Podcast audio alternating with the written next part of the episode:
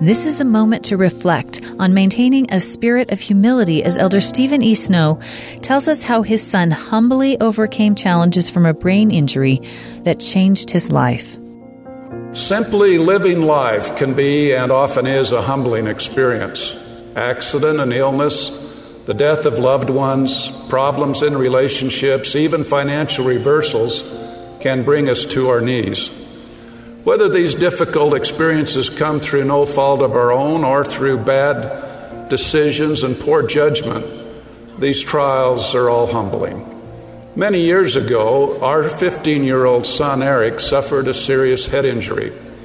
Seeing him in a coma for over a week broke our hearts. The doctors told us they were uncertain about what would happen next. Obviously, we were thrilled when he began to regain consciousness.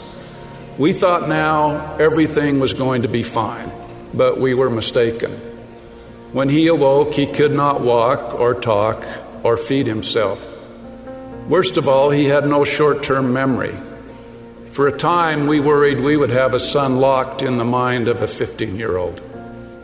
Things had come very easily to our boy before this accident. He was athletic, popular, and did very well in school. He now struggled to relearn very, very basic skills. This was a very humbling time for him. It was also a very humbling time for his parents. Honestly, we wondered how such a thing could happen. We had always strived to do the right things. Living the gospel had been a high priority for our family.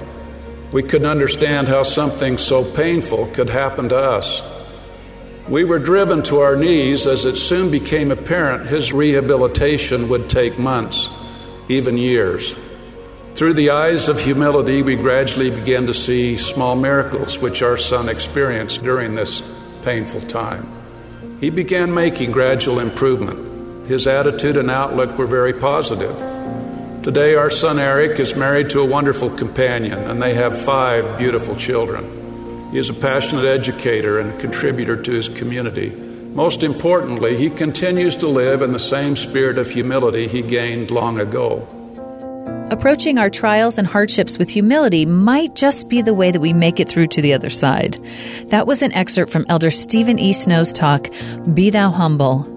This is a moment to reflect.